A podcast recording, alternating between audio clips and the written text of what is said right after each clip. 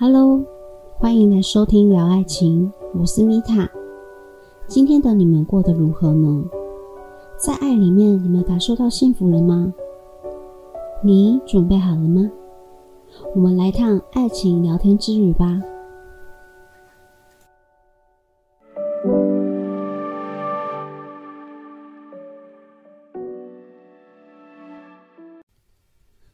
我们今天要来聊的是无法接受新关系，或是无法建立稳定的关系吗？有一些人呢，可能在暧昧当中就止住了，或是热恋当中就卡住了，一直无法再进一步关系。可能明明就差临门一脚，又选择退缩。可能呢，在过去呢，有被拒绝啊，被劈腿，或是有被分手的那些经验，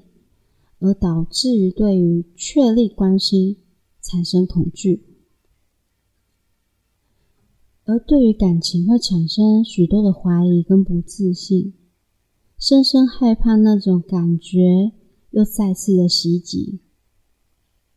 带着这些恐惧呢，无形当中。你会无法感受到别人对你的爱，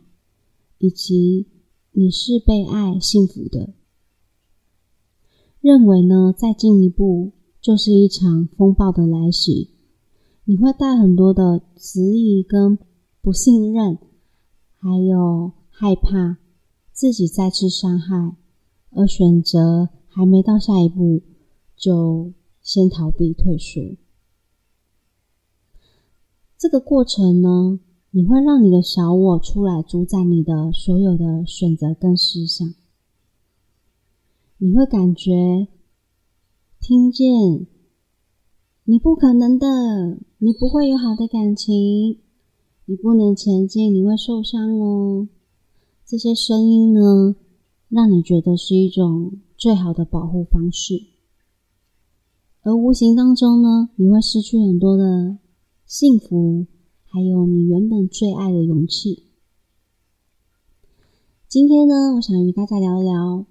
呃，有一些可能你遇到一些暧昧啊，或是谈到确立关系就消失的对象。或许今天你听一听，我会更加理解。也或许你正处于这样状况的你，一直找不到自己的力量跟勇气。让你能够听听，来找回自己。我觉得在嗯，这些人呢，他们可能是因为过往我刚刚说的一些失败的经验当中，会一直感到后悔。可能在告白的时候失败，感觉很丢脸呐，或是被劈腿了，是不是我自己不够好？然后一些婚姻失败。好像是人生的缺憾，然后分手了，感觉自己是一个失败者，在这个一次次不断的去自我批判，然后你会一直沉溺在“我好后悔哦”这个能量，这些后悔的能量啊，其实是一直在消耗你自身的能量，让你一直停留在那个过去。无法往前，会让你在面对感情或者是嗯事业都会裹足不前。你会去抓着曾经过往的伤痛来提醒自己，不行前进，不行爱。在这个生命课题当中呢，嗯，我上一集有提到所谓的幻象，也就是陷阱，大家可以回听，OK。如果你还在呃不断提醒自己不要爱，一直抓着过去的伤痛的你，那可能你还没有在这个过程当中学习到课题哦。一直沉溺在一段失败受伤的过程，在阿德勒心理学呢来指出呢，是一个合理现在不想改变的自己。或是合理自己的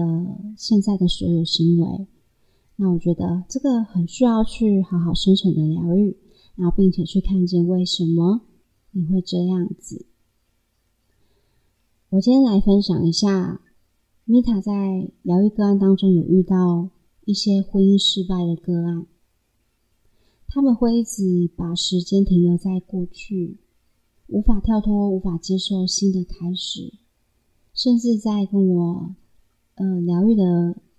这些过程，一直在跟我提及过去的事情，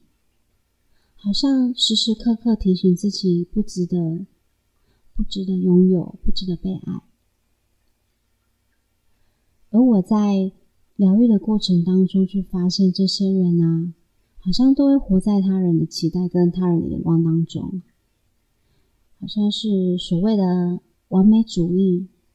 人格特质。但其实你会发现，所谓的那个“完美”两个字呢，都是在符合他人期待跟要求的。需要符合传统观念的那些规范内的人，你好像才是个成功人士，或是从小到大都要活在父母亲或是社会大众的价值观生活着，不能接受跳出舒适圈的人，这种人格体其实啊，都是很害怕突如其来的事件发生。因为不能掌控，就无法达到所谓他的完美。而且，完美主义的人，他们是很敏感的，他们会很容易在许多很微小的瑕疵中产生自我批判，或是过度的谴责自己。但这些过程呢，他都没有去正视到，看见自己真正要学习的课题。那在透过疗愈的过程呢，我去发现呢，这个个案跟他的原生家庭教育有很大的关系，有很多很多的，呃，教育的限制信念，像是呃，我们听到的“男儿有泪不轻弹”呐，或是“男主外女主内”，然后还有什么？男人应该有担当，然后一分耕耘一分收获的这些等等的限制信念影响着他，影响着他呢，一直想得到长辈啊或是父母亲的认可，而去习惯隐藏自己所有的情绪跟想法。对于任何的决定呢，都会以他人为出发点。好像需要透过呃大众的认可来证明自己，这个模式呢会伴随着他呃就学啊、就业，在人际关系当中，可能你会发现这些人好像呃是在别人眼中是很优秀的啊，或是所谓成功人士。但他们很长没有回归到内在去倾听自己的声音，你会发现他们可能会选择不喜欢的工作，或是自己不喜欢的对象，甚至他会找一个不适合的人结婚，好像只是要符合他人要求而已，等于把所有的寄托呢都放在他人身上。而当一段婚姻突然产生破裂的时候，他会害怕长辈，害怕外界的声浪，害怕大众的眼光，好像让他感觉过去一直在努力维持完美的那个形象，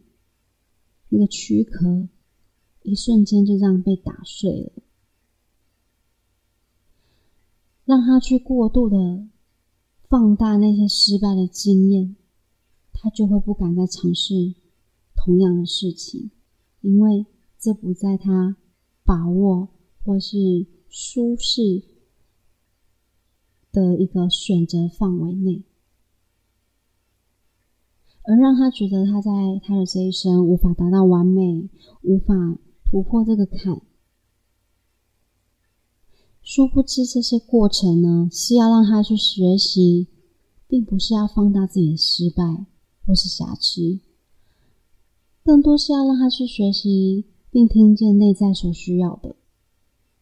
并且去找回自己生命中的力量跟主导权。因为在疗愈过程当中，我发现我的个案呢，一直以来都不知道什么叫快乐，因为他会跟我说，别人快乐他就快乐，甚至呢，不知道自己想要什么，不想要什么，好像认为选择快乐跟选择他想要的是一种自私的行为，认为自己呢做这些事情是不是大体的。才需要从他人的认同、尊重与光荣来去成就他内在的所谓的价值感，来去感觉自己是存在，嗯，被认可，或者自己的存在是想要让大家看见的。其实我们每个人呢。都有自己的船，你也是你自己人生掌舵的船长。而这个感觉，好像你把你的方向盘给了所有的人，他们每个人都可以去掌舵你的方向，你永远都没有办法去到达你想要的目的地，甚至你无法去欣赏你想欣赏的风景。因为你没有把你的掌舵权拿回来，你忘记你自己就是那个船长。OK，相信宇宙呢，嗯，在这些所有的安排都是有它的道理的。那有人会说，为什么要在我的人生中去创造一个这么重大的事件？那你可以去回想过往。是不是有重复发生一些小事件，想要让你去看见，并且去学习？可能你忽略了它，可能你觉得也没什么，才会一直到这个大事件去发生的时候，你才去意识到那些重复的，都是在提醒你去看见。那在过往的原生家庭教育当中，也没有任何的对错，我们都是以保持着尊重的方式。但是你看这个，呃，在上一集我提到一些信念呢，不断的一代代相传，一直影响到我们，后来影响到我们的下一代、下下一代，甚至未来的，呃。他们都会说：“啊，我的祖先，也就是你，怎么没有把这个呃信念跟这个模式呢，去把它做一个完结？”OK，那呃，这个感觉就是，我上次有提到说，你们可以在你这一代的时候，先去意识到有一些传统的模式跟教育，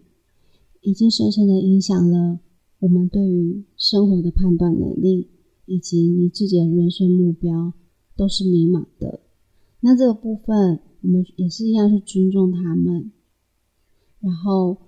我们要告诉自己，我们去看见长辈可能过往跟自己的不快乐，我们要去找回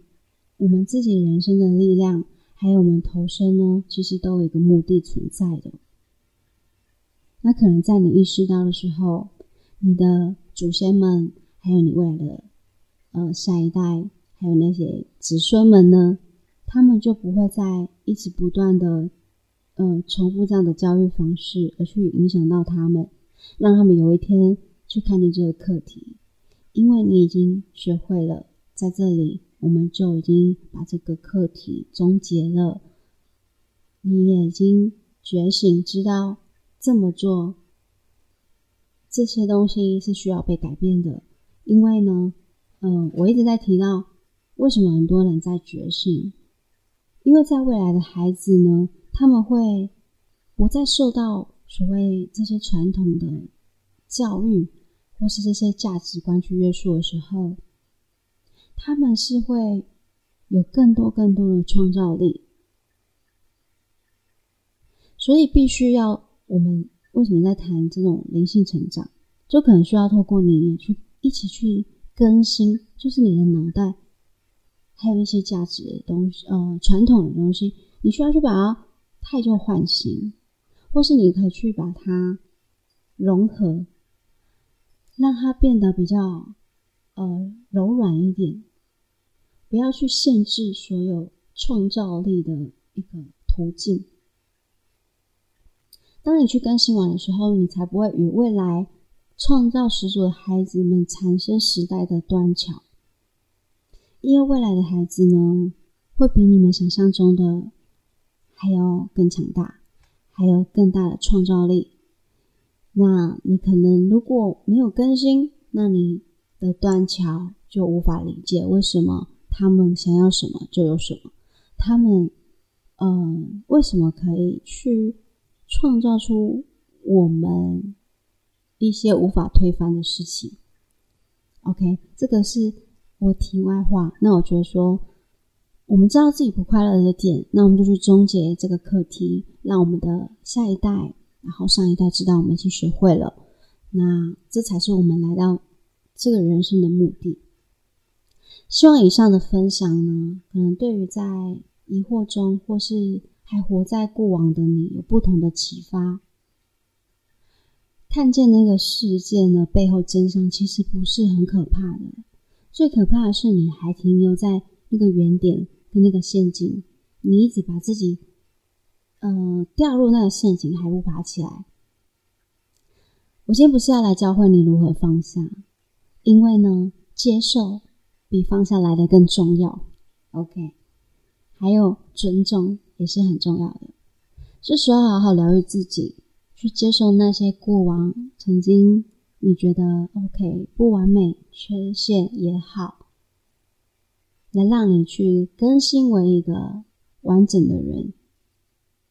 你才能用更高的角度去看见更高的自己，因为完整自己才是我们人生最重要的事情。希望今天对你们有帮助。那如果说你们有共同的经验，然后或是你们有更好的方式，都欢迎你们留言给我。然后是如果你们喜欢我的分享，也帮我点评分享。那我们就下期见，拜拜。